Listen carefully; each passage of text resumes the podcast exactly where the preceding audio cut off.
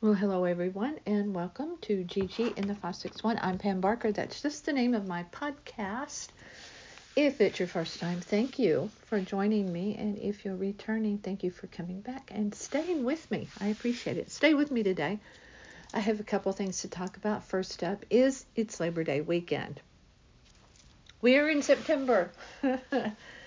Um, very soon, people will be flooding back into South Florida from all over the cold weather states. And that's fine. It's expected. It's what happens every year. They come, they go, it all changes, and it's all different. And so, good for all of them. But here we are. We are at Labor Day weekend. Now, Labor Day has meaning. It's not just a three day holiday that happens on the first Monday of every September, although that is what happens. It's a federal holiday. It didn't really start that way. In the in the late 19th century, workers wanted that were working hard. They wanted a day for laborers. So while it's it's a little bit of a misconception, it's Labor Day, we should labor. But that's really not how it started in the 18, late 1800s. It was a day for people to rest and have fun and get together and do whatever it was they wanted to do to, to make the day a non working day. And it, at first, it was not uh, a federal holiday. Uh, Oregon was the first state to make it an official holiday. Uh, by the time it was it became a federal holiday in the late, very very late uh, 1800s. Uh, it was there were 30 states uh, recognizing the first Monday in September as Labor Day. There's a fun movie about Labor Day. Uh, it's it's uh, it, it's a classic. It's in color, but it's a classic film with William Holden, Rosalind Russell uh, Cliff Robertson, uh, Kim Novak. It it is filled with character actors. It's really a very good a very good movie um, that takes place in the scope of one day, night, and into the next morning. A lot happens very quickly in the movie, but it's uh, it it kind of uh, is about the the picnic that is going on in this Kansas, this little town in Kansas, and how they are going to crown the Queen of Neewollah, which is Halloween spelled backwards, which is of course Kim Novak. It, it, it's it's corny and it's hokey in a lot of ways, but it's also very compelling movie. William Holden looked really good without a shirt. I'm going to tell you, back in the day. Um, but you need to, to to pay attention even if you don't watch the whole movie go to youtube and google. There are a couple of scenes in movies that are very very sexy in a non-sexual way. There's nothing actually sexual happening but they're just very very sexy scenes. One is in picnic where william holden and kim novak do a slow dance to the song moonglow it's uh, they're dancing on a platform near the water um, there are Chinese colorful lanterns hanging around the, the top part of this platform, and they do a slow dance to that song. Uh, that is the, the, pretty much the only time in the film when Kim Novak is really in control of, of her character. She is sort of the weakest actress in that film. Everyone else has the chops. They are really good she is the weakest one, but in that scene, you can see it, especially if you've had any dance training, where she is controlling him. She is she knows when to hold for the beat and when to move to the beat, and you can really see it, and it's just beautifully photographed and executed. So uh, go look for that moon glow Picnic.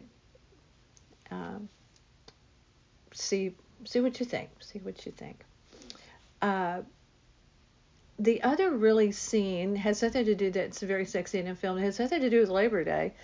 It has to do with money and stealing money. It's the original Thomas Crown affair. The scene I'm referring to, I've talked about before, is the chess scene where the Faye Dunaway character and Steve McQueen they're playing a game of chess, and it is just so beautifully done, fun. It's fun and and and it's very sexy. So I just wanted to mention those two things. So Labor Day is here. I can't believe it. I can remember being down at the the party place, party warehouse place just like yesterday, buying all sorts of cool, cool stuff for New Year's Eve. One being a backdrop, the coolest backdrop ever. Um, that was like being, it made your your area look like Times Square in New York. It was very cool. You put these panels together and it formed that. And we had it there for taking photos. It's super fun. But here we are. We are into fall, which really doesn't mean a lot, actually, in South Florida. But let's get back to movies, just a little bit in, in a different way. Um, we have watched so much during the from 2020 on when we were really totally in lockdown uh, until now where we're still things are better travel wise, but they're they're definitely not completely completely back to normal. So I am now to the point of finding plot holes, finding big big plot holes in in films. And an article came out just the first of this week actually um, about that very thing uh, it was really pretty cool because it was listed these different movies, glaring pot, uh, plot holes. Potholes. We could have another podcast about that. anyway, uh, and are they forgivable? Can you can you forgive that they are in the film? And then it gave the reader the option with an arrow up or down, thumbs up, thumbs down, for those glaring, glaring uh, plot holes. I was just talking about it the other day to Gerry, watching The Birdcage. I've seen that many times. I saw it when it was out at the theater. Um, things have changed a lot in the world since that film was made. Were that film to be made today, it would be very different. Oh, it would be very different in a lot of ways. However, having said that, the the people in the film are all great, strong actors uh, Gene Hackman, Dianne Wiest, of course, fabulous one and only Robin Williams, Nathan Lane, uh, Christine Baranski, um, uh, incredible, incredible actors. Hank Azaria as the as the uh, manservant, as it were, for, for Robin Williams and Nathan Lane was absolutely priceless as Agador or Agador Spartacus. The thing about that film, as much as I love it, and I do, I do still love it, but there are glaring uh, plot holes in that. You know, uh, why did they do this? If you don't know the film, the premise is Robin Williams' son is going to get married to a conservative senator's daughter from Ohio, and they're going to and they do drive down from Ohio to South Beach to meet because of a scandal to meet the family of the groom's you know, parents. Anyway, um, the whole thing is chaos and fun, and, and it is just enjoyable to watch these great performers, true enough. But the plot holes are just so glaring.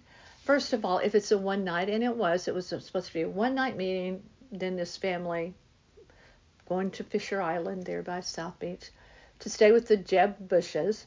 It was only a one night deal. So instead of redecorating the entire apartment and trying to hide the fact they were gay men living above a, a drag a, a, drag bar, a drag drag queen bar, why not just meet them at a restaurant at a hotel, something like that? Would saved a lot of trouble. But also, Hank Azaria's character Agador was supposed to be the manservant and you see him in the kitchen early in the film making coffee and you know this and that well then later in the film it it's it's said you know you can cook, right? And he says, Your father th- seems to think so. First of all, you why wouldn't you know if your employee like that could or could not cook if he was in that role? Second of all, there is a drag queen club below the apartment they're living in and they're about to entertain the conservative people in with a kitchen. And I know this because right at the beginning of the film, Robin Williams opens the door to the kitchen in the club, and you see an employee picking up a steak off the floor and putting it back on the plate. It's a kitchen, it's an industrial restaurant kitchen. Why wouldn't you have the kitchen prepare the food, bring it up in the apartment, and then serve it instead of having Agador Spartacus make this horrible soup that nobody could stand? Huge plot holes. Makes no sense, but it makes for a great film. So there you go. but there are there are many plot holes. So if you want to go find that, just Google plot holes, movie plot holes. It comes right up. I promise. Um, uh, Shawshank Redemption is one. Of course, Titanic. Titanic will go down as the all-time killer plot hole. Why did they do this? They put the the woman's character on the door piece of wood. There's room for both of them. Why did Jack have to die? You know, he's in the freezing water, or take turns. You know, but no.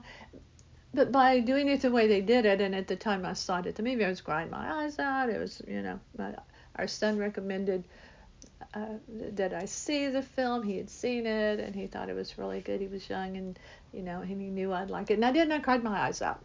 But then later you do go, well, why didn't they switch out or why didn't she let Jack get up there? Because there was actually room on that door wood thing she was floating on. Oh, I don't know. I don't know. It's it's uh it gives us something to talk about, right? The sixth sense did you know? Did you know he was dead? I didn't. Shock. What? He's dead? I had to wrap my head around it for a minute. Big plot holes in that, too. Anyway, I hope you have a good, good, good Labor Day, whatever it is that you do, and make it a safe one as well. Thank you for being here and staying with me. I do appreciate that. Thanks for visiting us at NorthPalmBeachLife.com, where these podcasts always rest, as well as iTunes, Spotify, Amazon, and many, many, many other platforms. Go buy my books. Good time to read, just fun, lightweight, no social, uh, you know, redeeming qualities whatsoever. They're just fun reads with fun characters that I would like to hang out with. I made them up. So, because I can do it, it's my book, my books. There are four, plus the children's books. So go find them and read them. They're easy. You can read them on any device. Look up Gerry, G E R R Y Barker, on All Things Cruise, where he does travel stories as well. So we're all over the place if you want us to be or not. We're there. But mostly, thank you so much for your support of my podcast, Gigi in the 561. I'm Pam Barker. Stay with me.